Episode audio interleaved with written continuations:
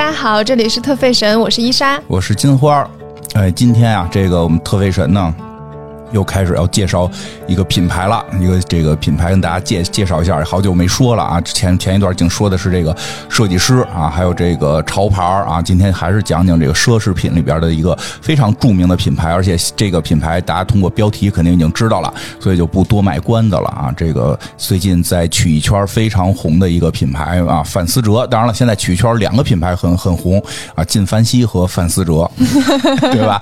今天先讲范思哲啊，我们讲完范思哲也会去讲晋凡西。哎，这个伊莎帕达也不明白为什么这两个在曲艺圈特别红，对吧？因为是 啊、所以介绍一下这两个品牌呢，咱们这个北京德云社的这个班主和少班主啊，郭德纲。这个老师和郭麒麟老师，他是他们俩的绰号啊，对吧？这个因为郭德纲老师呢，这个有时候这个上台穿大褂啊，台下人也穿休闲的衣服啊，人家现在也是靠自己的这个这个手艺，这不叫手艺了，就是这个技术艺术吧，靠自己的艺术啊，也现在也挣了很多钱了。人家生活的这个衣服肯定也得买的这个高级一点了嘛，对吧？就是经常穿这个靳凡希的和范思哲，哎，对。然后呢，他的这个。公子啊，少班主郭麒麟，好像前一段有一个特别红的一个戏，人现在也演电视、上综艺啊，是什么事都有啊，什么事都有。然后这个他在一个戏里边演的那个角色就叫范思哲啊，对对吧？再加上他爸爸又特爱穿，所以现在有的时候大家就开玩笑说这个郭麒麟叫范思哲，郭郭德纲叫靳凡希啊。这个，所以我们今儿呢来聊聊这个两个品牌之中的一个，先聊聊这个范思哲啊，这个也是，呃其实这也是我小的时候最早知道的一个品牌之一吧，很早很早，比其实在 LV 之前我就知道这个品牌。你知道他是因为他上过电视啊，啊新闻联播里看过呀。这样，啊，一会儿会讲为什么新闻联播里看过他啊。我从小就是看新闻联播呀，就就这个就一一个是这个关心国国家大事嘛，然后这个国际大事也关心嘛。再有一个那会儿上学的时候学政治课，不必须得要求回家看新闻联播嘛，这是一项作业，每天我都按时完成啊。这个在电视里见过，哎，是不是新闻联播播的我都忘了，反正是个新闻节目播过关于范思哲的，所以那会儿我们就对于范思哲觉得，哎，这是一个国外特有名的一个大牌儿啊。对，嗯，我知道，我知道范思哲是因为，嗯，当时就是看到他的 logo，啊嗯，然后觉得很酷，啊。嗯，觉得啊，既然有人用 logo 是这种，就是不只是字母，因为我们看到更多奢侈或者品牌不是那种字母变形成一个图形的那种，它就是一个哦。就就是是实体的一个，一个造型，活生生的跟名字没关系。是的，是的，嗯。然后就觉得很很很奇很奇特，就是觉得很漂亮。然后同时呢，当时也看过他一些衣服，嗯。然后觉得他的衣服都特别华丽，嗯，就是他的衣服的华丽程度是我之前基本没法接受的那种华丽程度，嗯就感觉那个衣服应该只有有就是那种。红毯上，哦奥斯卡然后哎，对，嗯这人走格莱美这种红、哎红毯才能驾驭得了，格莱美都不能穿。穿那样的。然后感觉他没有人就是想想驾驭他衣服很难，就是你很容易就是被被那个衣服吞没了，哦，太华丽了。太华丽了，我的感受，因为。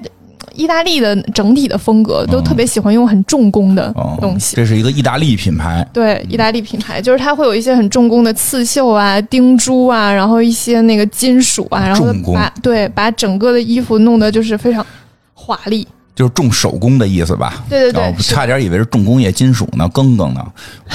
还有就是，我有一个印象，就是有一年，呃，有一年有一个，嗯，电影的首映礼，嗯，就是四个婚礼和一个葬礼。哎呦，看过。电影的首首映礼里面，那个伊丽莎白·赫利嗯就穿了一个范思哲的衣服，嗯然后那种侧面开叉开特别高，然后有两个扣，有一一堆扣针扣上，哇，太性感是伊丽莎白·赫里，这名字已经好多年没有听过了。啊，太啊性感了。那个时代的一个一位女神吧，嗯算是性感女神。对那个衣服真的是，嗯，让我印象很深刻。嗯，那个确实在那个时代，其实这个品牌还是挺有名，在国际上也很有名儿。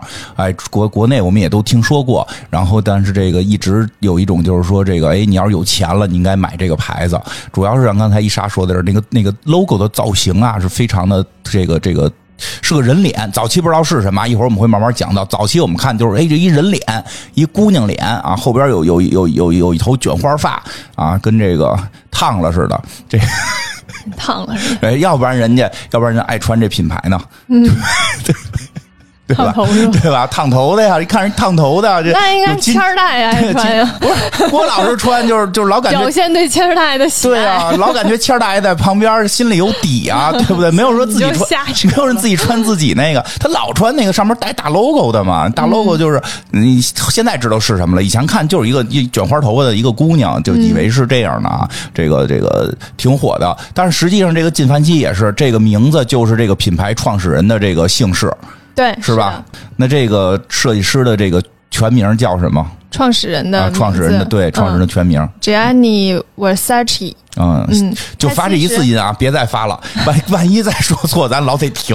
这个没错，就是他的他是意大利人嘛嗯，所以然后他的这个姓氏是意大利的姓氏，然后他这个前面这个 word 其实是小舌音，嗯，就但是我不会，就不太会发，对，哦就是没关系，小舌颤动的那个没没关系，就是你只要把手做成一个这个，对，然后我就是 哎发音就非常对准确了，你把手做成一个这个五个手指头攒在一起，然后向上，然后然后朝自己嘴里比划，然后你就怎么说都像是意大利语了，对吧？对对对 对对，哎意大利的品牌啊，是的，嗯真是意大利的牌子呀，都是透着一股这个。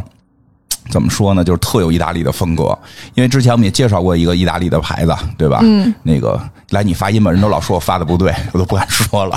Gucci，Gucci 啊，这个之前也做过啊，枪杀啊，这个情妇、黑帮啊，这个哎呀，非常哎呀，非常刺刺激。而且哎，正好说到这儿呢，这之前咱不是做过吗？咱们之前也提过，Lady Gaga 好像要演嘛，嗯，这个片子最近好像就要上映了，好像我看说有预告片出来了啊，大家可以去看看啊，这个看看我们讲的热闹还是他。还是他们拍的热闹，哎，我们有没有添油加醋？哎，所以这个牌子其实进这个这个范思哲这个牌子也这个故事里边其实也透着这种枪杀呀什么的这种，哎呀，就是特别意大利，嗯，特别意大利这个。它其实整个的风格都特别意大利。包括设计风格，对设计风嗯格，因为我意大利的设计风格总是有一种就是奢华，对奢华感，嗯对，现在呢，很喜欢那种奢华。对，现在其实说实话，我觉得这是一个风格，人就是有这风格，这奢华你也不能说就不好，对吧？但是可能现在的时代呢，呃，每个时代的喜好不一样。在我们年轻的时候呢，就就是我小的时候吧，这个奢华风格其实是非常盛行的，还是非常盛行的。但是随着一些时代的变化呀，或一些这个这个这个大家就环保啊什么等等的一些体现之后，慢慢的可能我们对奢华没有那么高的追求了。但是意大利确实奢华，我觉得啊，我个人觉得奢华一直是意大利本身它的设计里边的一个主流。一个主流就是你一看这衣服又特别奢华，你就可以猜测一下，哎，这是不是又要奔着要奔着意大利去？尤其里边用的那个材料、面质什么的，这种感觉挺奢华的。因为有一个现在也都不方便提的牌子，大家也以它那个土奢为这个啊，花里胡哨啊，它土土奢嘛。他们就是很喜欢那种很鲜艳的颜色，然后很繁复的花纹。没错，其实那个不是光那一个牌子，不是那个不能提的牌子啊，是整个意大利很多品牌都这样，但不是说所有啊，不是说所有，就是说意大利的一个主流的一种风格，其实是偏这个这个国家是有这种风格的。对，嗯他们可能有一个文化对在对对里面，就是很喜欢去用衣服的那种华丽去彰彰彰显自己的地位啊之类的这种一系列的其实也好理。解，就是因为你想这帮人生活的那些城市嗯，啊，米兰。罗马，这不是意大利的城市嘛，对吧？还有什么这个佛罗伦萨，什么多呀？哥特式教堂多，嗯哥特式教堂那不都是花儿玻璃，然后那个石头上刻的都是卷这卷花那卷花的，这个嗯，还有很多巴洛克风格，呃对，很多巴洛克风格呀，甚至还有洛可可风格的这些东西在里边。就是凡夫本身，可能从小他们，可能他们看到这些衣服都觉得，哎，不是很繁复，真简洁。他觉得他把一个很繁复的东西变得很简洁了。对呀、都平面了。我们平时看着都是鼓出来立体的，对吧？你这就是有这种可能性啊，有这种可能性。所以就是他们确实，我觉得跟他们本身的文化是有关的。对，嗯是的，对，那讲讲这个设计师最早是他是这回是干嘛的？咱们我啊，这个这个想讲讲他年轻时候都干过啥？我现在很想知道。之前咱们有过这个什么干设计的、干裁缝的，还有个花纹武士啊。啊装箱子的、送快递的，对吧？什么都有。听听这个设五花八门了。呃五花八门。这位设这位这个创始人，他原先是干嘛的？从咱从头讲吧。那这位创始人就是说起来就感觉还挺像一个设计师应该有的 人生经历吧。嗯嗯，他是范思哲，是一九四六年出生在意大利，嗯意大利一个小镇子。哦然后他妈妈就是个裁缝，哦，那然后他妈妈开过一家店，然后这个店还挺有意思，这个店的名字叫巴黎时装店。没没毛病。大家如果不懂，再回去听听。哭泣那期，估估估计那期，再听听就明白了就明白了。他确实像他们干的事儿。对啊，一个意大利的这个这个小镇上有一个意大利的一个心灵手巧的这个这个劳动劳动女性，她创造了一个服装店，开叫叫巴黎时装店。嗯，而且其实是还是做那种定制服装的，嗯，是给别人量体裁衣的那种，是一个还挺厉害的裁缝。嗯，嗯，他呢就是可以不用纸样，然后在布上标记号就可以剪裁出衣服，就是经验非常丰富。那还真是厉害对。对，手艺非常可以。之后那个范思哲呢，就是他就从小就是在这个那个环境里面长大的，他他妈妈那个店和他家就是挨着的，啊嗯，前店后厂啊，对这这这这 差不多吧差不多这。意思吧。嗯所以他就经常过去看，他就是在这种熏陶之下吧，开始对那个缝纫服时装这种感兴趣。哦，嗯、据说他九岁的时候就已经能自己做衣服了。嚯！嗯，他九岁的时候就已经能做那种衣服，然后挂在店里的那种那他妈妈那个程度了。哎他妈妈会不会也每天晚上睡觉的时候就跟他说话呀？说能够打败巴黎时装设计的只有你。那也是对巴黎的一种褒奖。对对对对，他怎么不说能打打败？打败中国，不是别瞎说，不是他怎么不说能打败什么什么刚果布拉柴维尔的服装设计师只有你啊？他对吧？还是因为他觉得巴黎厉害嘛？他对吧？是是、嗯那个时候在时尚界，巴黎就算是顶尖了嘛。战后嘛，顶尖嘛。对啊，但是他妈没这么说。我我猜测的，我猜测的。然后他后来呢，就在店里面负责布料的采购。嗯嗯，就是年轻的时候，二小时候哦，二十二十多岁吧，家族产业了。对，在负责店里的采购。但是呢，他那个时候就已经开始对时尚有了感知，然后嗯就有想做服装了，哦所以他就也不不甘于，就是那时候也二十多岁嘛，就不甘于说一直在这个地方。所以在七二年二十五岁的时候，他就去米兰。去米兰了，嗯然后他去米兰，刚去米兰的时候是学建筑设计的，哎呦，好多设计师最早都是学建筑。对，嗯。但是他业余呢就在做自由设计师，哇，在给很多那个一些时装的生产商去设计一些衣服，然后其其中有一次就是他设计的一款一个系列的衣服特别特别畅销，嗯。然后让那个时装生产商的生意，嗯，翻翻了好几倍。哦，就靠卖他的这系列衣服。对，所以他就一下子有有了一些名气，然后也给了他很多钱，嗯就是报酬，然后他就买了一辆名车，然后他这种。哎，我以为是要买什么更好的缝纫机、更好的剪子呢，买了一辆名车。意大利人意大利，这这手得手得比划起来了。意大利，这他，所以你其实从后来他的那个设计风格当中，你就大概能能感受到他是一个对物质方面还比较追求的人，他就喜欢花钱。他就喜欢花钱花在那种就是豪车呀，然后豪宅呀、名衣服、名表啊，类似这种，嗯他没偷没喜欢花在这儿抢。，靠自己本事，就是有些人会就喜欢高兴。对，就是喜欢买这些嗯就是看上去很华丽的东西。呃，他就呃，因为就是有了一部分，就是有有有了一些成功，然后他放弃了那个建筑业，嗯之后他就开始创业了，嗯，啊，就开始投身时尚的事业当中，开始创业了。那还真是比较是等于是这个出身就是跟这相关的了，对对对家族耳濡目染嗯，耳濡目染嗯挺好。对，挺好的。嗯，嗯，而且他妈妈确实还手艺不错。确实有一种意大利的感觉，嗯，对就是，听妈妈的。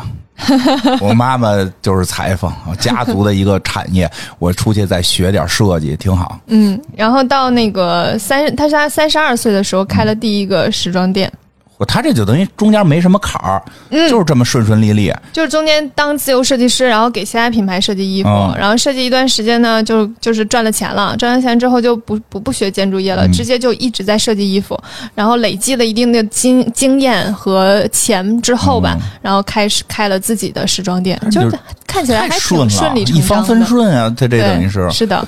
然后他开了自己的那个时装店之后，也推出了首个女装成衣的系列，嗯所以也就是也卖的不错。但是他当时开时装店的那个时候的设计师开时装店，不是说只卖自己的品牌，嗯他店里其实还是会卖一些就是其他知名设计师的衣服，中间有一些自己的衣服。哦哎，我理解是不是就是有点类似于就是这个。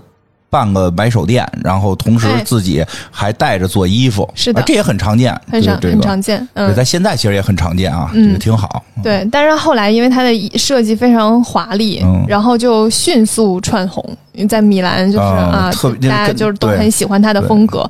然后那个时候呢，他就店慢慢就变成只有他的衣服了。嗯嗯，是这样，他他他有一个过程。那当然了，卖自己的挣得多。对，是的，嗯，这个这个时候呢，就有一个人有是是他整个品牌的猪推手，就是当时有一个美国非常知名的设计师叫理查，嗯，然后理查呢就给他拍了。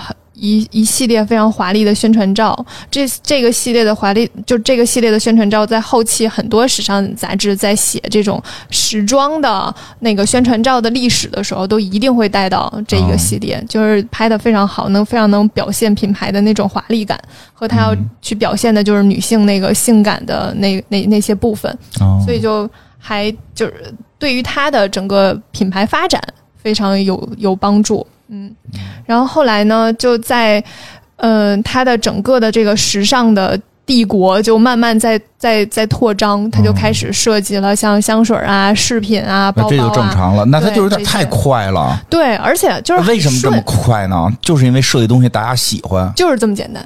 嗯，他这都简单的没得可讲了，这集讲完了，就是就就是没有什么坎坷，而且就是哎，这可以讲一下，他就是家族产业出现了，就是他当时呢开始有这有自己的品牌，开始成功了，然后有了自己的店了，开始做系列了，做那个时装展了。对啊，家里别人还上班吗？他家里就有一个妹妹，啊、然后他的妹妹呢是本来是呃学文学的。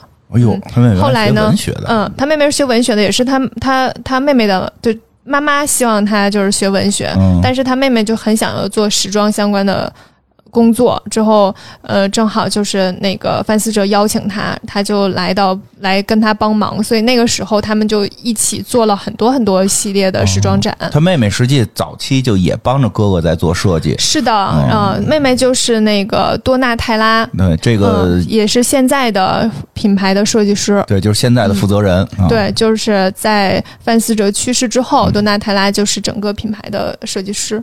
多多纳泰拉。哎，这真是是那个忍者神龟的名字，意大利嘛，就是文艺复兴的名字嘛。对对，是的，嗯嗯，多纳泰拉呢，其实嗯、呃，在早期算是范思范思哲的缪斯那种存在。哎，真的，你要不说，根本想不到。我应该回去咱们找一下他妹妹年轻时到底什么样，因为现在看到他妹妹就是嗯，总有一种那个老妖老妖婆又出来了。年轻时候也有点，他会画那种很重的烟熏、哦。我就这么说，就没有任何恶意啊。如果您听到了，他也听不懂中文哈，我就怕怕他听到了。我我因为他后来的设计，我还是觉得我后来还是认可的。但是，但是他确实他的造型跟我们日常造型不太一样。对啊，指甲长长的那种，然后头发这个长长的，然后反正那样。我们开始看的时候都很惊讶啊。嗯，嗯他那个范思哲设计的那个服装。最开始他都会给他当模特或什么的，嗯、所以算是算是他第一个缪斯那种。嗯、后期，呃，多拉泰拉最开始到公司的时候，负责的是饰品的部分。嗯嗯，饰品的部分比较多。对，那他也一一直都在帮范思哲去打理，嗯、就是设计相关的和整个品牌的事情。嗯，所以她嗯，现在反正后来吧，我觉得她还是一个挺厉害的女性。对，就是他扛起了整个品牌。他刚接手的时候，其实出过出过一段问题，是，但是后来我觉得他稳定住了，挺厉害的。就到忘了，就是前几年，突然有一年觉得，哎呦，范思哲的衣服的这个设计感又回到了某一个标准，不能说达到巅峰吧，但是回到了某一个标准。但是他中间确实在接手过程中是是是感觉肯定也会有很多问题，所以就是有一段感觉设计有点下去。嗯，当然这个这个我们应该叫大姐，这大姐就是还挺厉害。嗯，还挺厉害的。其实就是范思范思哲的这整个的设计的路确实挺顺的啊，就没、嗯、没得讲啊。确实，就是他一开始刚刚设计没多久，然后就、嗯、就得了各种设计师的大奖。嗯，然后呢，也因为他的服装会比较华丽。对。就有一点戏剧化，嗯所以他同时也给很多戏剧去做那个戏服。反正挺有名的了。这样的话就能结交很多朋友。对，然后包括就是他有一些那个芭蕾舞剧啊什么的，嗯都是他来做那个衣服，然后还因为对戏剧的贡献得了那个银面具奖，就是戏剧方面方向的一个奖？然后后来呢，他又在就是跟很多呃音乐相关的，比如说呃一些歌手的演唱会的服装和专专辑封面的服装等等，然后他也有又得了就是呃时尚界的那种就是音乐方向的奖。所以嗯说，他涉猎的范围还挺广的。就是比，因为你想啊，他这个在舞台上的作品应该都是相对比较夸张化的。是的，所以就是好像就是夸张化呃，的对对对，他应该是偏夸张化那块儿的。嗯这个，因为我们知道后来范思哲出事儿了。嗯当他是当他的这个事业，就是因为他太顺了，我们就讲着可能就就是没什么意思。嗯但是他一到不顺的时候呢，就直接不顺完了就没了。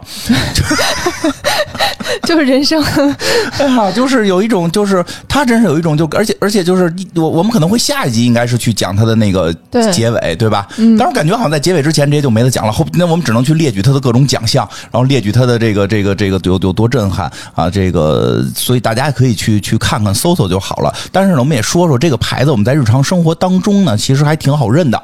嗯因为这个牌子呢以华丽著称，它的 logo 又极其的华丽。刚才也说了一个烫着卷花头发的女人，这个经常会看到，就是比如有谁穿一件衣服啊，这个上边印着一个这个卷着花头发的姑娘，这个就是但当然不是一个真人啊，他一看是一个雕像形状的。类似于一个雕像，其实这个就是范思哲的 logo，它这个 logo 还是非常著名的。然后在这个跟其他的这些品牌真的差距非常大，所以我们今儿呢，这个这一期我们下一期再讲它后边的这个范思哲的故事啊。我们这期讲讲它的 logo 啊，因为它是 logo 有故事可讲，嗯哎，对吧？这节目也不能就就光列举它得了什么奖，是吧？然后这个 logo 是怎么回事呢？因为这个卷花头发的这个不是一个普通的女人，这个是她这个据说是在她这个是。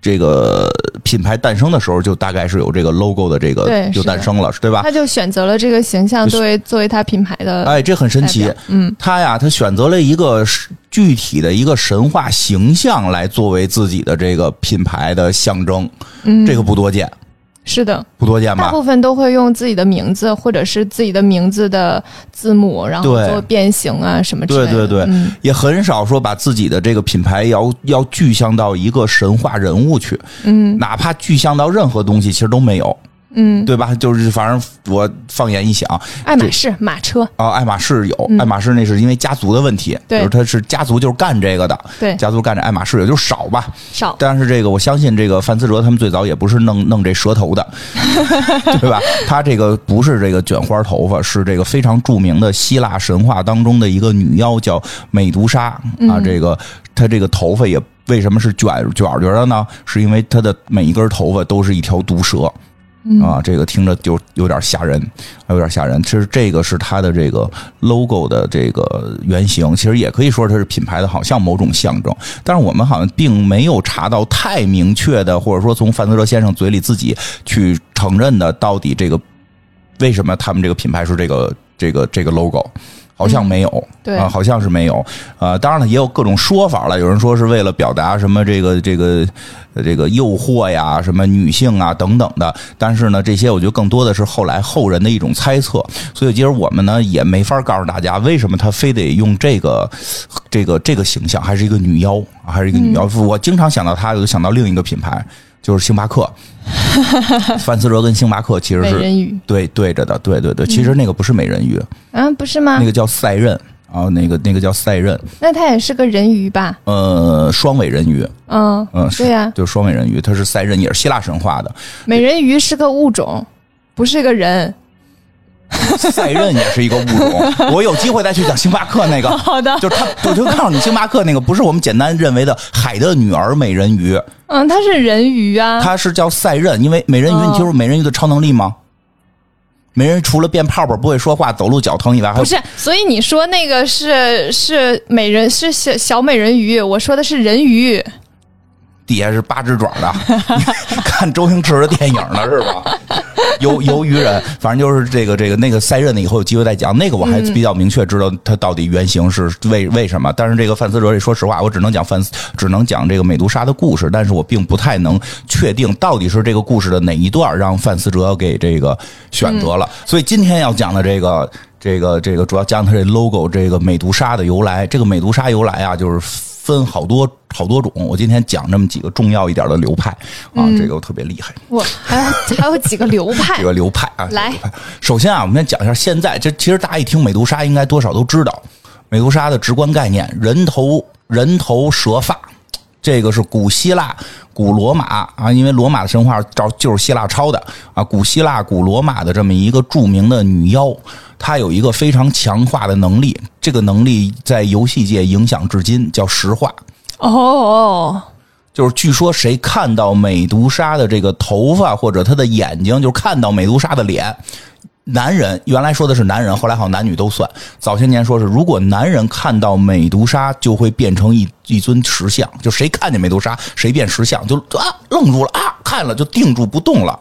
啊，是不是？是不是说他这衣服要给人这种震撼呢？你看着之后你就被石化了啊，这就是一种可能性啊，一种可能性。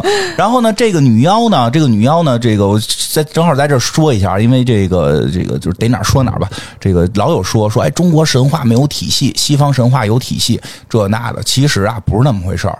西方神话也没个体系，也是个乱七八糟一笔的一笔烂账。中国神话那肯定也是，因为它都是各个就是。全世界很多国家的神话都是各个民族融合在一起，所以自己本民族的那些崇拜的早期神会最后融入到一个大神话体系下啊。其实中国是这样，欧欧洲也这样。嗯，只不过呢，是由于这个一个是这叫什么，这个这个这个圣经那一派，他把很多神话修修改改。编出一个故事来，呃，像古古希腊、古罗马的神话，只是我们有时候说你去看一本书，上面写美杜莎什么样什么样，其实，在不同人的不同年代、不同人嘴里讲的美杜莎都不一样。都不一样，所以呢，这个美杜莎的故事就分好多版本，分好多版本。我们先说一个最普遍的版本，最普遍的这个版本呢，这个就是基本流派，基本流派，基本流派。这个圣斗士去选选选材的啊，或者你去看什么古希腊神话故事，什么一百则，或者少儿读物神这个古希腊的神话故事里边都会有这个故事。这个故事非常著名。这个故事呢，其实并不是做以美杜莎作为作为主角美杜莎是作为猎物，因为为什么呢？她是女妖啊，她不是个好人啊。据说呢，她是这个，她是这个，我看啊，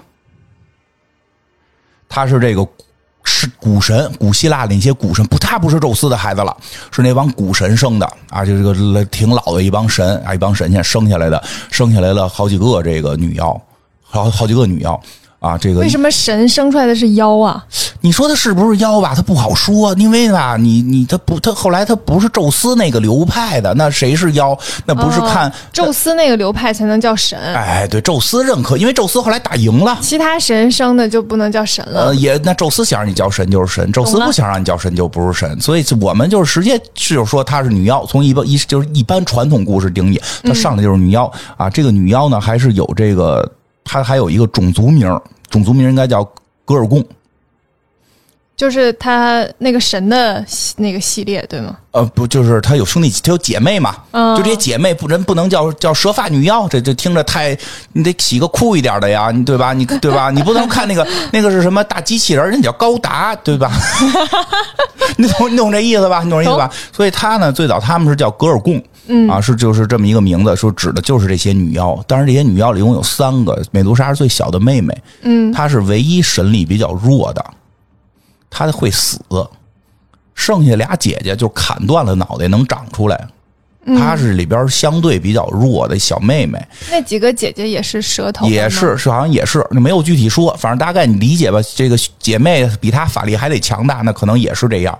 她们呢住一山洞里，这与世无争的。然后呢，但是呢，就是确实是有男人看到她们就会被石化。嗯，所以她这辈子呢也搞不上对象。所以就是他跟俩姐姐住一块儿，这故事里边他不是主角，主角是可以找一姑娘在一起啊，他不是跟俩姐姐在一块儿呢吗？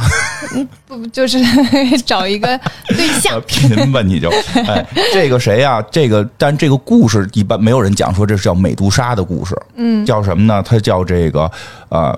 帕尔修斯的故事。嗯，因为为什么呢？那是帕尔修斯把他给宰了。嗯，所以这故事得得讲讲这帕尔修斯是谁。这帕尔修斯吧，那这就跟宙斯有关系了。是个神，哎，他是个半神，就是这个还也不能叫英雄，就是宙斯的孩子，对吧？这就得从他妈开始说。他妈呢，他他妈还有个爸爸，就是他姥爷，就这个帕尔修斯的姥爷啊，就是有一天啊，神仙跟他就是神谕啊，就说这个这个抽抽抽了个签儿，说的说你呀会让你外孙弄死。哎呦，给他吓这玩意儿，我怎么让我外孙弄死啊？那我现在就这一女儿，我怎么办？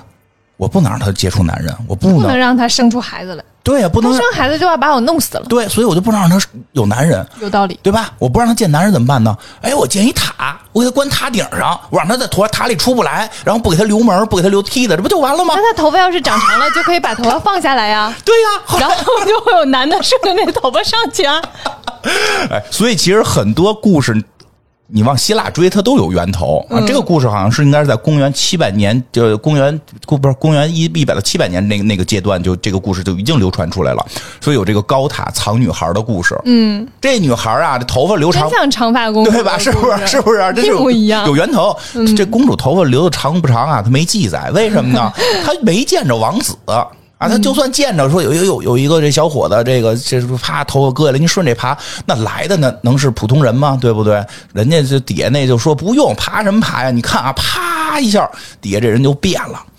哎，这回没变牛，没变天鹅，都不变活物了，变了一阵雨，顺着这窗户啊就流进去了。少雨，没关窗户，没关窗户，少雨，雨他妈进来了，哗流地上了，流进高塔了，对吧？这叫金风玉露一相逢，却胜似人间无数。这雨就是宙斯变的，宙斯变的。完了，这人人公人公主，人公主高塔没出门，没下楼啊，头发没养长，怀孕了，给他爸爸急的。哎呦，他爸爸说：“你怎么怎么有了呀？”这时候他不是说这个着急，说你有了，咱们败坏门门风了，那没这么个说法。但是他爸爸就觉得你急我得死我得死，这太危险了。说干脆这样吧，我他妈给你送走。我给你扔一大木盆里，你就顺着漂吧，你跟江流儿一样，你就漂走了，没准你还能成佛呢。你就不要再回来了。为什么要说那会儿说，如果你杀自己女儿，这个是会触犯神的，这个不太好。这个事儿，那确实杀杀自己亲人，这肯定不好啊。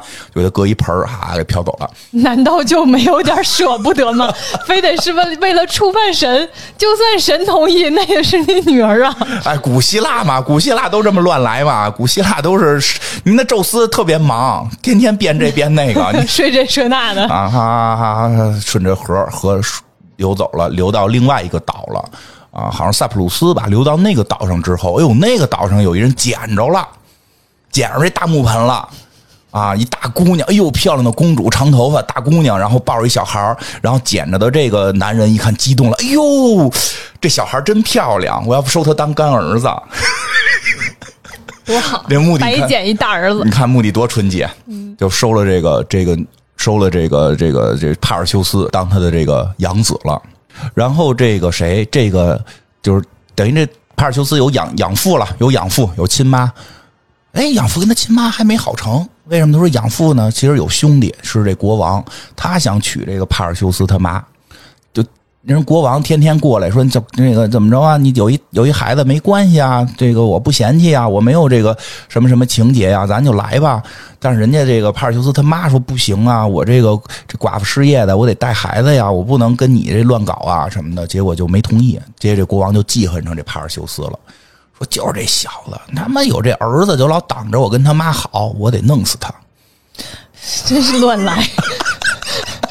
啊故事就这么胡来啊，这希腊神话就这么胡来。挺胡来啊！这国王有一天啊，有一天这帕尔修斯已经长大一点了，年少青年啊，翩翩的少年。然后这帕尔修斯就这个就是有一次好像是这个聚会吧，就把帕尔修斯给叫起来了，说你来聚会。帕尔修斯也是仗着他妈可能也漂亮，然后他这个他又帅气，然后就毕竟是宙斯的儿子嘛，毕竟宙斯儿子不一般。然后去了会场，啥礼物也没带。人家国王就说了，说你怎么不带礼物啊？你要点脸不要啊？让你吃饭空手来，一点一点礼貌都不懂，对吧？你去人家做客，好歹买俩苹果，对吧？什么都不买，哪怕人楼底下买呢，对吧？人这帕尔修斯面就过不去了，说怎么着吧？今儿忘带了，您说您说要什么，我他妈先给你拿去，没有没有我拿不着的。他说行啊，我想要那蛇妖头，你给我拿来。这这帕尔修斯也不知道蛇妖头是什么啊，就打听什么事人说就美杜莎的头，说行啊，不就脑袋吗？那我把这人都给你带来，他就答应了。他这会儿不知道这个美杜莎是是谁，然后等接完这任务，人家打听，打开那个任务的详细解释一看，说呀，有这个呀。就就是接任务不看字儿嘛，就啪啪点，看有叹号就赶紧点，点完一看再看任务，写着金鹰啊，都写着这种金鹰建议建议四十人啊，这种你就一个人对吧？手无寸铁，光着膀子，希腊人也是衣服穿的少，然后上面一看美杜莎的描述啊，美杜莎啊，这个人面非常丑陋。一个丑陋的女人，然后长着这个头发都是蛇，每根头发都是一个会会蠕动的毒蛇。然后只要有男人啊看到她的脸，看到她的蛇头，就会被化为石像。你现在把她脑袋砍下来，而且她活在一个洞里，她还是个迷宫，你还不知道她在她在哪个洞，洞里边除了她还有俩姐姐，根本完不成的任务，嗯，对吧？着急了怎么办呀？这被刁难了。这人家国王就是想你，你答应我了，你是个汉子，你就得去。主要是任务已经接了，要不然卡进度。对呀，你去了你就得死，你死了我就把你妈睡了，就是这么一个逻辑。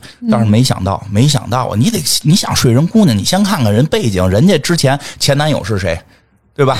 他妈的前男友跟骂人似的，他妈的前男友是宙斯，是宙斯，就决定谁能是神，谁能是魔的人，对吧？宙斯就派了他一个，派了他女儿下下凡了。派了他女儿。宙斯咋咋知道的呀？这不有眼线吗？都都都有眼线呀！宙斯一看，哟，这儿子长得挺好，咱得帮忙啊！这个我先说这个传统故事里边，后边是有其他解释的啊。传统故事里说，宙斯说得帮自己儿子，稍微温馨一点了，就派自己的女儿说：“你帮帮你那小小表小小小不叫表弟，就是说同父异母的弟弟，你帮帮你小弟弟去。”呃那个雅典娜，你去吧。说你看还有那个谁，爱马仕，你也去。赫尔墨斯，赫尔墨斯，赫尔墨斯跟雅典娜俩人就下凡了，还分了两个比较重头戏的人。啊，很厉害，一个是神使，一个是战斗战斗智慧女神，他俩就下凡了。下凡之后呢，这雅典娜呢，这个当然后边我给你讲另外一版故事里边，知道为什么是雅典娜必须去了，雅典娜去了，雅典娜啪一一一一变，啪啪啪七十二般变化，变成一个渔夫。这故事特别像日本的那个酒吞次木那个酒吞童子的故事，就是有人去打仗，然后什么都没有，路上碰见老爷爷，突然送礼物。嗯，老爷爷，这个老爷爷就是雅典娜变的。哎呦，礼物送到什么程度啊？听，看看这个，这真是亲爹呀，真是亲爹。第一，赫尔墨斯的鞋归你了，可以飞，厉害吧？赫尔墨斯的鞋归你，可以飞。哎，还有一个东西叫隐形斗篷，死神的隐形斗篷，看不见了。对不对？哎，其实其实那个那个《哈利波特》里的隐形斗篷就是以这儿是为源头，他特意说了是哈迪斯的隐形斗篷，就是死神可以用这个躲过一切。也有翻译成帽子的，我估计是那种兜帽，就就就就是叫斗篷，就是兜兜帽，蝙蝠侠那种连帽子都戴一块有这个隐形的兜帽，然后一这个一个一还有一个皮带，这皮带是谁都咬不断啊，谁都弄蹬不断的一根皮带。我也不知道后来发挥了什么作用，还有一个削削铁如泥的宝剑。嗯，行，差不多够用了。不够，还有呢。嗯，还有更厉害的。他就带着斗篷，拿着剑过去削下来，不就得了？还有个更厉害，那你怎么解决？你你不看他的脸，你怎么不看他？在斗篷里吗？你在斗篷里，你得看见他呀。你看斗篷里看不见他吗？你看见哈利波特的隐形斗篷是可以看到。对你看到美杜莎，你就会变成石头。哦不是美杜莎看到你，是你看到美杜莎。有道理，对不对？是不是？还有一个最关键的，雅典娜直接，你说雅典娜造型吗？一手矛，一手盾，嗯，或者这个头手上托个小人儿啊，胜利女神这种，直接把盾拿过来了，拿走，盾归你了。哇哦！据说这一套装备 多少钱呢？哎，这真的，这是不是就是那个跟那个跟那个贪玩蓝月是那种广告似的了？夸家光着屁股出来，夸家伙踹了一只鸡或者踹了一只哗掉满地大屠龙什么全捡起来，直接金光闪闪带翅膀，对吧？这也有翅膀，有翅膀有剑有盾，什么都有了。而且盾说这盾上面还有这个魔法，有魔法，直接直接那个雅典娜就说了，说你就这盾就能告诉你这蛇妖在哪儿。他说，但是你怎么打败蛇妖呢？说我还。就是说我只能知道啊，这些东西能帮助你打败蛇妖啊，具体怎么办呢？你需要去找这个这个，就是有有有有三个叫灰灰姑娘啊，就叫什么灰娘，你就去找那灰娘去。这灰娘是怎么回事呢？就是说有有一山洞里住着仨老妖婆啊，这个可能当时是姑娘吧。这个后边也有明确的作品是这个梗来的这儿，说这仨姑娘一个眼一颗牙，眼珠子能抠下来，你看会儿我看会儿。哦，啊，麦麦麦克白一上来，三个老妖婆出来嘛，姐姐，我刚吃了癞蛤蟆什么的，就是那仨老妖婆。嗯，啊，这个就是这这个帕尔修斯就去找这仨老妖婆了，上来给人眼睛就薅了，说你们告诉我啊，怎么打败蛇妖？不打败我就扔地下踩了，当当杂跑给你踩了。对吧？仨仨老姐们儿一眼珠子，那你这仨仨老姐们儿谁也太可怜了。一颗牙一眼珠子，我说好歹我说你上下牙有你也能咬个东西，你光一个牙光套欧屎了，你就真 仨人交代了，交代了，直接交代说行吧，把眼珠子还我们仨老老姐仨就这一眼珠子，说怎么打败蛇妖啊？说你不是有那盾吗？说你用那盾反光，那盾倍儿亮倍儿亮，雅典娜的盾是面镜子。嗯，你靠镜子反射呀，这里边有这里边有物理啊。魔法它魔法没法通过镜子反射，但是光可以通过镜子反射。它不是魔法吗？你拿那镜子，啪，你拿那镜子往前往你前头，跟倒车镜似的。倒车请注意，对吧？你拿这倒着看，它不就完了吗？哎呦，太聪明了，所以 太笨了。那个时代，那个时代，那个时代，古古古希腊刚发明浮力，刚刚刚刚这个这个刚刚知道这些物理基础物理，他懂了啊。这个光跟魔法它不是一块儿的，光能反射，魔法不能反射。他就穿着这隐形斗篷潜入到这个物理攻击打败了魔法攻击，对，潜入到美杜莎的洞里，然后呢，用这个盾牌倒着看美杜莎，回手一剑砍掉美杜莎的头。砍掉美杜莎头，低着头就揣到了一个皮袋里，啊，就准备跑了。啊，这那好像那个啊，我知道了，那个皮袋就是那个雅典娜给的那个皮皮袋子。嗯，那你想啊，那蛇头未必能死啊，啊，就被咬你呢？对，就扔这皮袋子里了，然后就。踩着这双鞋，哈哈飞走了。说这个，说当时这个美杜莎俩姐姐急了，过来追，但是她俩姐姐就是不死之躯，这帕尔修斯也干不过那俩姐姐，拿着盾牌砍头，砍掉了还能长，就赶紧就跑了。所以飞穿着银斗篷飞走了。啊，这故事没完，这故事没完，飞呀飞呀飞，飞半截儿，突然突然突然，这个手搭凉棚，往云云下一看，哦，这是哪儿？这不是到了老邻居家了吗？一看。一片大海之上有一棵枯枝啊！对，先说这蛇头的这事儿。这蛇头砍完了，就特别神奇的是什么呢？这个腔子里蛇头这这啪得喷血呀，脑袋得往下喷血呀，喷出东西来了，喷出一个巨人和一匹飞马，长着翅膀的飞马，就是后来星矢圣斗士星矢天马座，就天马座就那东西是从美杜莎的头里出来的。所以后来小马国的那些飞马呀、云宝啊、柔柔啊，就都是美杜莎头里生出来的。还好我是独角兽，那 出来美杜莎头里出来的。然后呢，另外还出了个巨人，这不重要，就是说一点很重要是什么呀？这蛇哗哗流血呀，这堆血滴到了这个地上，滴到地上，它飞在天上嘛，顺着这皮带啪啪往下滴的血，滴到哪儿哪儿就是一条毒蛇，这就是最早毒蛇的诞生。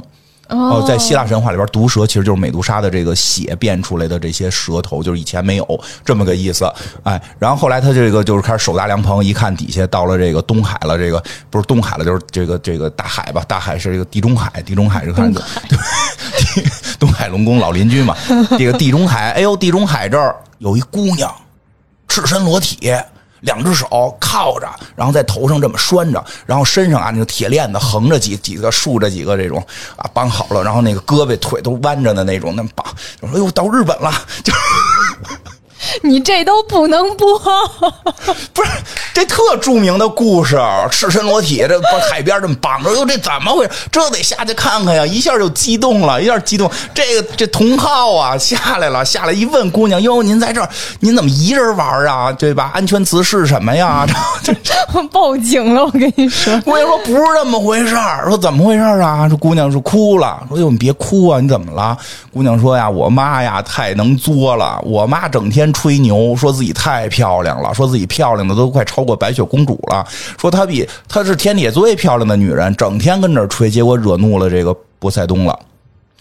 说自己比比比波塞冬的女儿漂亮。嗯那人神仙能高兴吗？神仙就说：“你不是说你漂亮吗？他妈就让你尝尝这个大海的力量，就要水淹他们家，对吧？这个大威天龙淹水淹水淹水淹他们家。”他说：“那那那那他爸急了，他爸是国王，这故事串的呀。他爸国王急了，对吧？他爸国王急了，他爸就说说咱也不会魔法，咱怎么办？咱怎么办？后来有人说说你把你女儿献祭了就完了。我也不明白他妈多嘴，为什么献祭女儿啊？你就说这是不是有点乱来？他好像逻辑是这个，是因为啊，是他妈呀说呀，他比这个波塞冬的女儿漂亮，所以波塞冬啊就要求他妈把他的女儿给交出来。他妈想，嗨，反正就不就交交出来吧，反正这个反正就交出去了。乱来呀、交出去，因为得听神谕嘛。说我去替他死，这不行，得听波塞冬的。波塞冬说：“你侮辱了我的女儿，我就得要你女儿的命。”就把他女儿给这么赤身裸体的绑在了岩石之上，海里会出现一个大妖怪把他吃掉，是这么一个故事。嗯，哎呀，这个帕尔修斯一看，这得着了吗？这个我就爱呀，同号啊，这我必须得救他呀。这个时候正说着呢，海里大海妖就上来了。大海妖就上来了，帕尔修斯根本不怕，直接从皮袋里掏出来蛇头，掏出美杜莎头，一照这个海妖就石化了，打赢了，救了，把姑娘救了，把姑娘救走了，救走就回家了，就回这个这个这个他这个妈娘家了，回这个女孩娘家了。女孩女孩娘家国王王后一看，哎呦，真棒，把大闺女救回来了，嫁给你吧。这个没对吧？无以为报，以身相许啊！然后，而且这一路上，这他们俩一聊，这帕尔修斯跟这姑娘俩人一聊，嘿，就投投缘，就是爱玩的都一样，那必须得结婚。但是没想到，人家女儿有个未婚夫，但是也很奇妙啊！这女孩都绑大海上了，这未婚夫没出面，这就乱来嘛。因为这未婚夫想，我也干不过波塞冬啊，对吧？当时一听，但你他主要没有没有头没有啊，没有美杜莎的头啊，他也没想去买个范思哲过来糊糊弄一下。然后结果，当时人未婚夫跟家一听，有人报来说说老爷那个这个这个谁，听说您未婚妻让人给救回来了，说那咱赶紧过去娶亲去呀，对吧？呃，这这一下到那现场就嘎住了，说你说你也不救，那你凭什么来取？他说那不管，他这人生是我人，死是我鬼，我们俩都有合同，这个就是古希腊他们很讲究这个嘛，就是未婚夫必这是现在已经是我的人了，结果两边打起来了。说这帕尔帕尔修斯啊，再厉害也干不过人家一支军队，嗯，干不过人一支军队，打急眼了，开始掏他的百宝囊，啊，拍掏从百宝囊里就一边掏一边大喊：“是我的朋友就闭眼！”啪就把这美杜莎头又拿出来了，把人家这个未婚夫就给定成石像了，把人一王宫人全定成石像了，啊，这个闭眼的就没事儿，然后又把这东西又揣回去，跟带着这媳妇儿走了，带着媳妇儿就走了。这个这个这个，我在这儿这这这后边媳妇儿故事就没有了，反正媳妇儿就归他了，然后他们俩就要回他回老家了。但是说一下，这几个人就后来上天了嘛，就是这个死后这这故事太精彩了嘛。这个这个女孩儿就这个这个赤裸被被锁链绑在石头上的这个女孩，就是后来的仙女座，后来的在天上的仙女座。圣斗士里边是阿顺，所以阿顺的武器是星云锁链，有两个链子。连上 是这么来的，这么来的。哎，这美杜莎就这个这个这个男主人公帕尔修斯是这个这是这个叫英仙座，仙英英仙座吧，应该是叫在在在圣斗士里是个白银圣斗士，他有一个盾，是一个那个美杜莎的盾，拿这个盾牌照谁谁就是实话。都有都都有这个来历，然后呢，这个他带着这美杜莎的头，带着这媳妇儿就回老家了。回老家之后呢，他这不是还有一个要娶他妈的国王吗？要娶他妈这国王还闹腾呢，然后一看这帕尔修斯回来了，对吧？他要逼，就本身一看他走了，知道肯定回，以为回不来呢，就非逼他妈跟他结婚嘛。结果这正闹着呢，这个帕尔修斯回家了，听他妈一说，他妈说：“哎呦，那国王天天来咱家，整个一踹寡妇门，挖绝户坟，这什么他妈玩意儿啊？”那他儿子急了，这他妈破国王，这不要也罢，就是一一拍一拍桌子去王宫了。这个国王一看这帕尔修斯这个身上一点毛病没有，就是英姿飒爽回来了，觉得肯定没完成任务，说你就没带回美杜莎的头，你还跟这儿嘚嘚嘚，我就要娶你妈。他说我带回来了，然后国王说带回来有本事你拿出来给我看看。他说你想看吗？他说我想看。他说你不后悔吗？他说不后悔，我就给你看看，就把美杜莎拿头拿出来了。这国王也石头了，这不是自己作吗？自己作嘛，对吧？这个国王石化之后怎么办呢？那咱他不是有个养父吗？他这国王不是他养父兄弟吗？那就咱养父，我养父当国王呗。他养父又当了这个岛的国王了。你看，单纯善良的人还是 哎，最终会成为他说呢，说接着走吧，说我带着我妈，带着我女儿。不是带着我妈，带着我媳妇儿，咱得回老家找姥爷去呀！我不是还有个杀姥爷的任务？我不还有个杀姥爷的任务是吧？对他不知道啊，他不知道，他就是说我得回，咱得回老家呀，是不冥是？冥冥之中就有一个东西指引着哎，他。对，说是不是不是姥爷当年觉得这个我是个累赘，现在我英姿飒爽，已经是个英雄了，我这儿又有又我还能拿着雅典雅典娜的盾了。而这时候有一特点，就说把这美杜莎的头搁在哪儿呢？是挂在雅典娜的盾上了。后来。嗯，这个就直接拿盾牌就可以招人了。他现在还得揣他皮皮皮袋里呢。后来这个盾还给雅典娜了，还雅典娜的时候就把美杜莎的头搁在了雅典娜的盾上。所以从那之后，雅典娜跟人打仗的时候可以拿盾先照。呃，很厉害。然后呢，但这会儿还揣皮袋呢，还揣揣在皮袋里，说他又回回回家了。回家路上啊，这个说听说呀，这个这个现在啊有这个奥运，这个 都连得上，都连得上。你还有听说吗？听说现在这个这个有奥运会，有奥运会，有田径项目，说在哪儿哪儿哪儿。他跟他妈跟他媳妇儿说说的，咱也不着急回去，反正我从来没见过老爷，不想，咱就是衣锦还乡嘛。咱回的时候要再带一块奥运金牌，这个不是不是就更好了呢？对不对？咱去得奥运金牌去吧。他妈说你能行吗？他说没问题。你看我这打打打过大妖怪的什么的，对吧？咱去参加，就去了一岛上参加这个奥运会去了。这个奥运会有什么项目呢？有一个链子球。就正好这两天还比这个呢，就是一一男的呀，拿着一个链子，一个链子球，跟那儿啊转圈啊，转转转转的，啪一撒手，这链子球就飞出去了，对吧？对，对吧？那个，但是呢，我小时候看这个项目的时候，老觉得就是它有保护网，你发现了吗？因为万一你没弄好，你撒手，它往别的地方飞怎么办？因为它那个场地是一个一个扇形，它往前飞才算分嘛。对吧？但是有时候运动员万一手不手不稳，撒手撒的不对，他往边上飞，不砸着观众了吗？所以现在旁边有保护网是飞不出去的。当然，在那个时候呢，公元好几千年就没有保护网。这没想到这一层，这大哥呢还真失手了，他就没想，你真有那么大劲儿吗？你打败美杜莎靠的是什么？靠的是装备。练球飞出去了，砸中观众席了。一个老头被砸死了，他姥爷 过去一打听，哟，哪来一老头死了？这咋回事啊？这赶紧调查调查吧。人家说，哎呦，这这不像是当地人啊，这不是当地人，因为他没回他姥爷那个城啊。看比赛了，不是说后来一打听一问怎么回事？哟，他姥爷听说他这外孙特厉害，害怕，说他是再回来给我宰了怎么办？我逃跑吧，就潜逃到别的国家去了。到别的国家说，那就哪儿人多奔哪儿去吧。说这弄弄弄弄奥运呢，咱们就去奥运看台上装观众，这肯定不会被发现吧？这么多人，一一一飞出去给砸死了。呃，这这个就是。听着特胡闹吧？不过这个是典型的希腊神话的一个一个悲剧主题，宿命宿命就是叫神域宿命，就是你怎么逃你也逃不过这个神域，怎么逃你也逃不过你的宿命，所以很多人就会以悲剧的形式去收场。所以这个故事其实最后也算是悲剧，他这么个大英雄依然最后杀了自己的姥爷。杀剧里面也都是就各种神谕，对，所以其实这是他的一个，这还是一个挺典型的这么一个希腊故事。这个希腊故事应该是在公元什么什么一一世纪之后的了，其实并不是在之前的了，是后来人再创作的。然后这个故事，这是一个我们常规能听到的这个关于美杜莎的故事。后来就是把盾牌还给雅典娜，然后上面挂着美杜莎的盾头了。实际上这个故事呢，还有另一个讲法，嗯。另一个讲法就是以美杜莎为主角去讲这个故事，因为我刚才说了，说其实外国就是尤其是希腊的这个很多故事，它都是本身它那个岛上的神话，在被后来希腊这个这个城邦给包容进来之后，就给把它那神话加到这里边来了。有些原来当地的神啊，就到了希腊神话里就变成妖魔鬼怪了，或者当原来当地的公主到希腊这里边就变成妖魔鬼怪了，甚至原来有些希腊的神在在。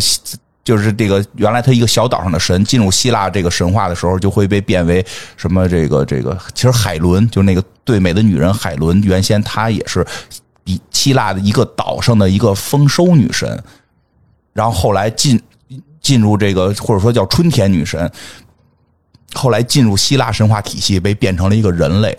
啊，因为这个春天就是短暂，万物复苏，然后交配的季节，但又短暂，所以海伦就是有那种要跟人家怎么着一下，然后还总被人来回抢，就就其实它都是有这种含义，所以可能美杜莎最早也是某一个岛上的单独的神话。嗯，这个故事里边，并入进对，被并入进来了。这个神话里边呢，这个就是我刚才讲那堆故事里边，一般是不带这部分的，但这部分在有些故事里也存在。是讲的什么呢？就是两个，一个说呢，她本身就是女妖，就是就是生下来就是女妖，但是不是女妖，是女神。嗯，就是就是你刚才提那问题，为什么都是这帮老神仙生的？有的是妖，有的是神。有说他生下来他就是个神，但他就是他姐姐是神，但是他的神力不够，他没有到这个不死的这个能力，他会死，所以他是介于神跟凡人之间的半神状态。也有的故事里说，她就是当地的一个公主。她就是当地的公主，所以美杜莎的故事很可能是有一个真实故事原型的。就是她可能是某一个岛的一个公主，长得非常漂亮。哎，其实我觉得范思哲这里边取的可不是刚才那个美杜莎，就刚才讲的美杜莎是非常恐怖、青面獠牙，她那个是漂亮的，这是漂亮。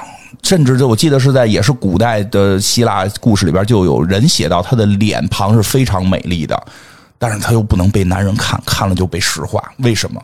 这后边就有一个希腊神话故事里的阴谋论，就是说她这个故事是真的存在的啊，就是另一个流派说她本身是公主也好，是女神也好吧，就是她本身是一个非常漂亮的女人，或者说半神啊，或者这个，但是呢，她得工作呀，她从事什么工作呢？在雅典娜神殿做女祭司。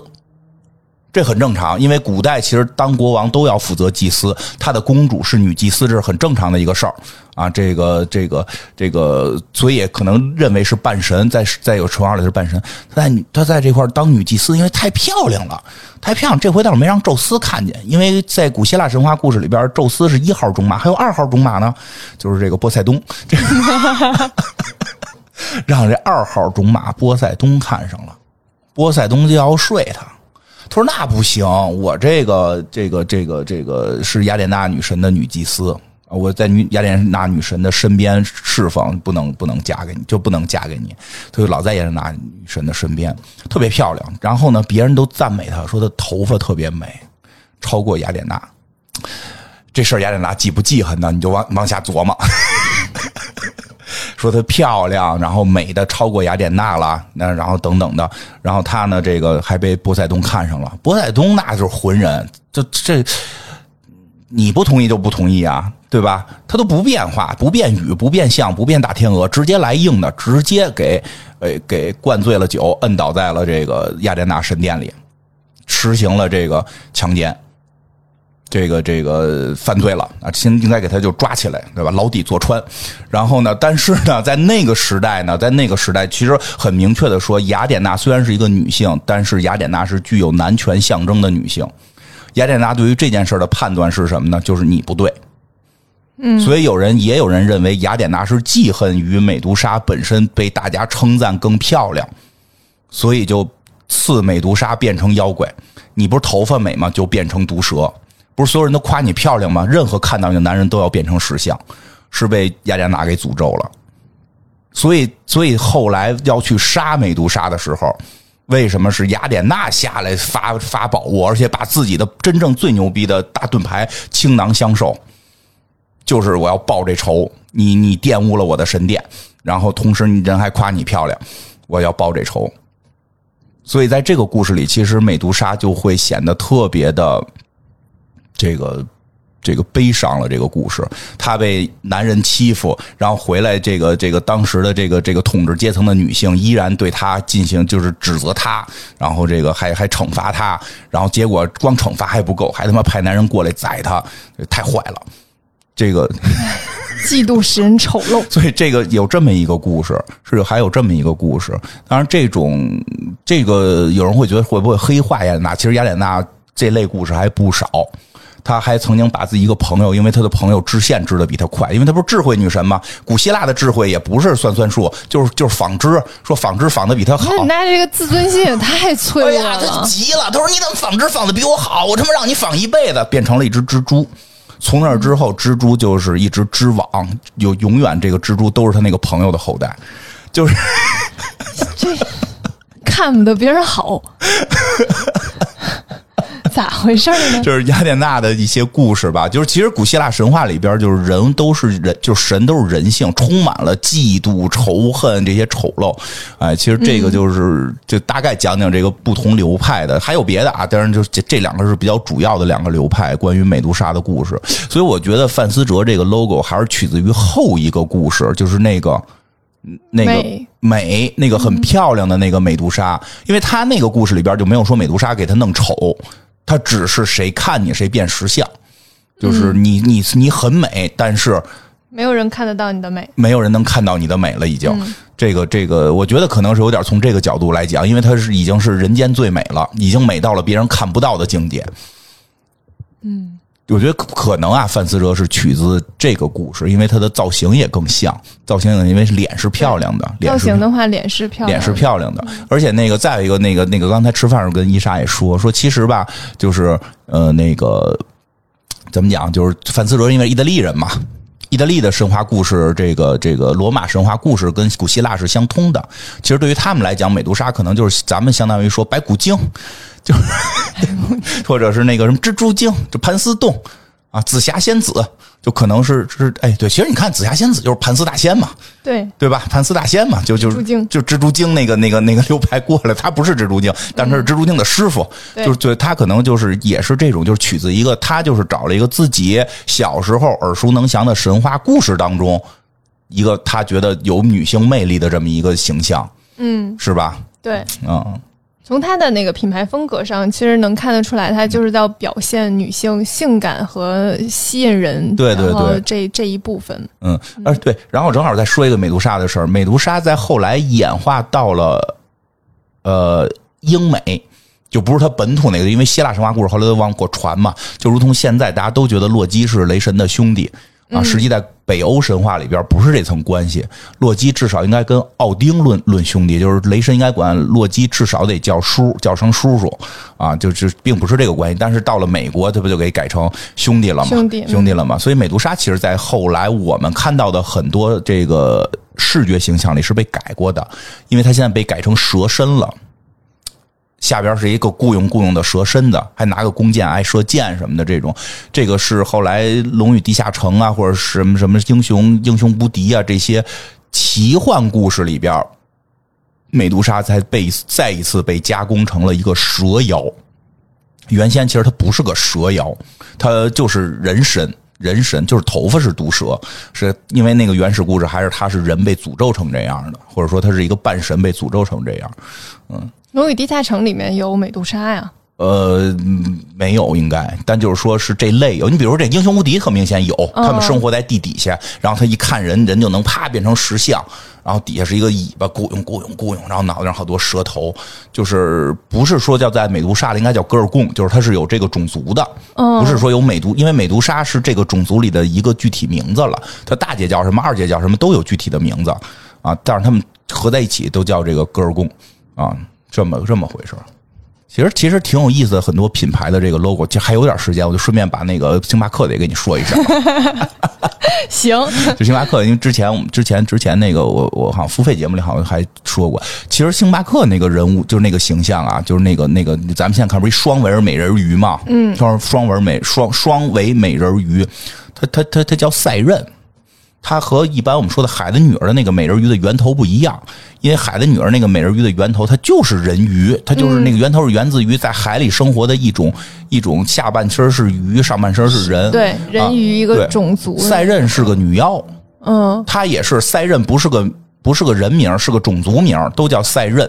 她的那超能力，她早期形象是人头鸟身。不是鱼，差这么大呀啊！差非常大，是人头鸟身，鸟身子，鸟的身子上面顶着一人脑袋。嗯，他们呢是在海海上面，不有那种暗礁，不是有那种那个露出来的石头吗？这这种这种这个容易触礁的地方，他们生活在那里。然后当有海手路过的时候，他们就会唱起一种歌曲，然后那不是人鱼吗？后 对你其实后来就是就是《加勒比海盗》里边用的这个梗，啊然后他就以人鱼的形象出现了。最早在古希腊里是这个，古希腊里是这个，后来就是所以所有的水手都会被这个歌曲迷惑，然后跳入水中，就自己跳到水中，然后他们下去吃这个人，是这么个故事。那时候是还是鸟人，鸟人呢？那会儿，而因为这个故事很明确的记录他们人头是人头鸟身，而且是谁把他打败的呢？是奥德修斯。然后他的战法是用蜡封住耳朵，就是而且特别逗的时候，所有人就是他回家的时候，所所有人都用蜡封住了耳朵。然后好像是奥是奥德修斯吧？奥德修斯说我，但是我特想听听那歌，也有这种活活作作的，他就把自己绑在桅杆上。把自己绑在桅杆上，然后听，然后他跟底下的水手说啊，说在这个过程中，我说任何话你们都不要信，我只想听听歌。然后所以就是这个，他最后是绑在十字这个这个当时叫十字，就是不是十字架嘛？人但也有人说奥德修斯抵御这个赛壬的攻击，绑在一个十字桅杆上，是有基督教的象征的。他是被绑在这个十字桅杆上，挂在这个帆船的顶头，然后赛人过来围着他唱歌，然后呢，他呢就跟底下人说：“快放了我，我要跳海！快放了我，我要跟赛人在一起。”然后底下人就听不见，都封着蜡呢，封着蜡呢。所以不管他如何的呼喊，都没有人去把他从这上头放下来。结果塞壬发现自己的歌曲不能打动这个人类最最最缺德的奥德修斯，就一赌气，啪就跳海里给自己淹死了。好，都都这么都这么暴暴脾气，啪就淹死了。所以这个奥德修斯后来打败了这个，说是打败了这个塞壬。后来问题出在他怎么变成人人鱼这了呢？这个打败的方式是心理攻击，怎么打败人鱼了呢？怎么变成人鱼了呢？就是说，因为他挂在这十字桅杆上，太像耶稣了。后来这个故事被这个基督教给用了。基督教讲的什么？不是说这个那些希腊神话都是假的，说那些英雄呢都是主安排的，都都都是说奥德修斯这个，你看奥德修斯为什么绑在十字架能抵御住赛壬呢？赛壬就是魔鬼，赛壬就是诱惑你，赛壬就是诱惑你的女人。让他绑在十字架上，有主，有十字啊，有这个十字象征，击败了他，所以这个就成了一个符号化的东西。后来塞壬就被基督教给用了，但是呢，从那会儿后来就开始，这个基督教用呢，肯定得把它改一改。然后呢，鸟身真的不性感。你想，一个猫头鹰是一人脑袋，你除了害怕，没有任何的，没有任何的这个这个可可就是喜可喜欢的，对吧？你好歹得把你那个性感的部位给露出来呀。但是你想，如果这个人啊，如果这个人鸟身就是鸟上边顶一个人人身子，也挺恐怖，嗯，是吧？这个从腰以下是一鸟带翅膀，上头是一人身子立着，半人马行，但是半人马也不性感，其实对吧？就所以他后来他们就说，反正海妖嘛，海里嘛，就给改鱼吧，改人鱼吧。上半身咱一定得暴露出来，然后有这种诱惑感嘛，然后十字架能抵御住这种诱惑，所以就是好像这么改过一次。为什么俩尾巴呢？因为它是基督教改革的，基督教呢，基督教讲究对称，所以他们在很多建这个这个这个这个教堂的时候，就是他是要把双尾给撅开，而且这个撅开双尾象征着有有性性这个诱惑的象征。嗯，他用这个就是叫符号学，符号化这个双双尾人鱼是赛壬的诱惑概念，就把这个给具象成这样了。后来这个。就是说，美国这帮这个比较虎的孩子们呢，就是说，咱们弄一个咖啡，让人喝了之后就上瘾，然后就就就就就喜欢的不行，然后得跳海这种喜欢，然后都能疯狂起来，就就把这个给画在他们那个画在他们那 logo 上了。星巴克就是用的这个这个这个设计。这个咖啡用它确实有点奇怪，就是要性感，要诱惑，让你无法抵挡，然后双尾撅开。不是现在它后来改革了吗？它最早不是他星巴克最早画的是一个，就是不是像现在这样还平面化，是一个纯立体的。嗯，最早是一纯立体的，现在慢慢平面化了啊。这个这个越来越去掉了性感的部分，越来越越越突出符号化的东西了。嗯嗯，这个其实好多品牌都有相关的这个希腊的一些故事，以后有机会吧，以后有机会可以再讲讲，比如耐克啊什么的，其实都有，挺好。挺好我，自己表扬表扬自己，这期讲的挺好，挺好吧？谢精彩啊！行，时间也差不多了，然后谢谢大家收听这期，然后没这期又是没讲什么时尚的事儿，讲他们一讲一大神话故事，对，但是也挺好，因为这些神话故事其实都是瞬息万变的，或者说这这千丝万缕的，在跟时尚有所关联。这个范思哲的这个美杜莎的这个形象，既我觉得能够就是体现出他对于这个品牌的这种这种想体现的理念，但是这个悲剧呢，相关的悲剧呢，也发生在了他本人身上。那美杜莎的故事其实还挺悲剧的嘛，是的，也发生在他本人身上。所以下一期我们讲讲他这一帆风顺的这个范思哲啊，到后来就这一个坎儿怎么没过去？嗯，我们下一期再讲。嗯，拜拜，再见。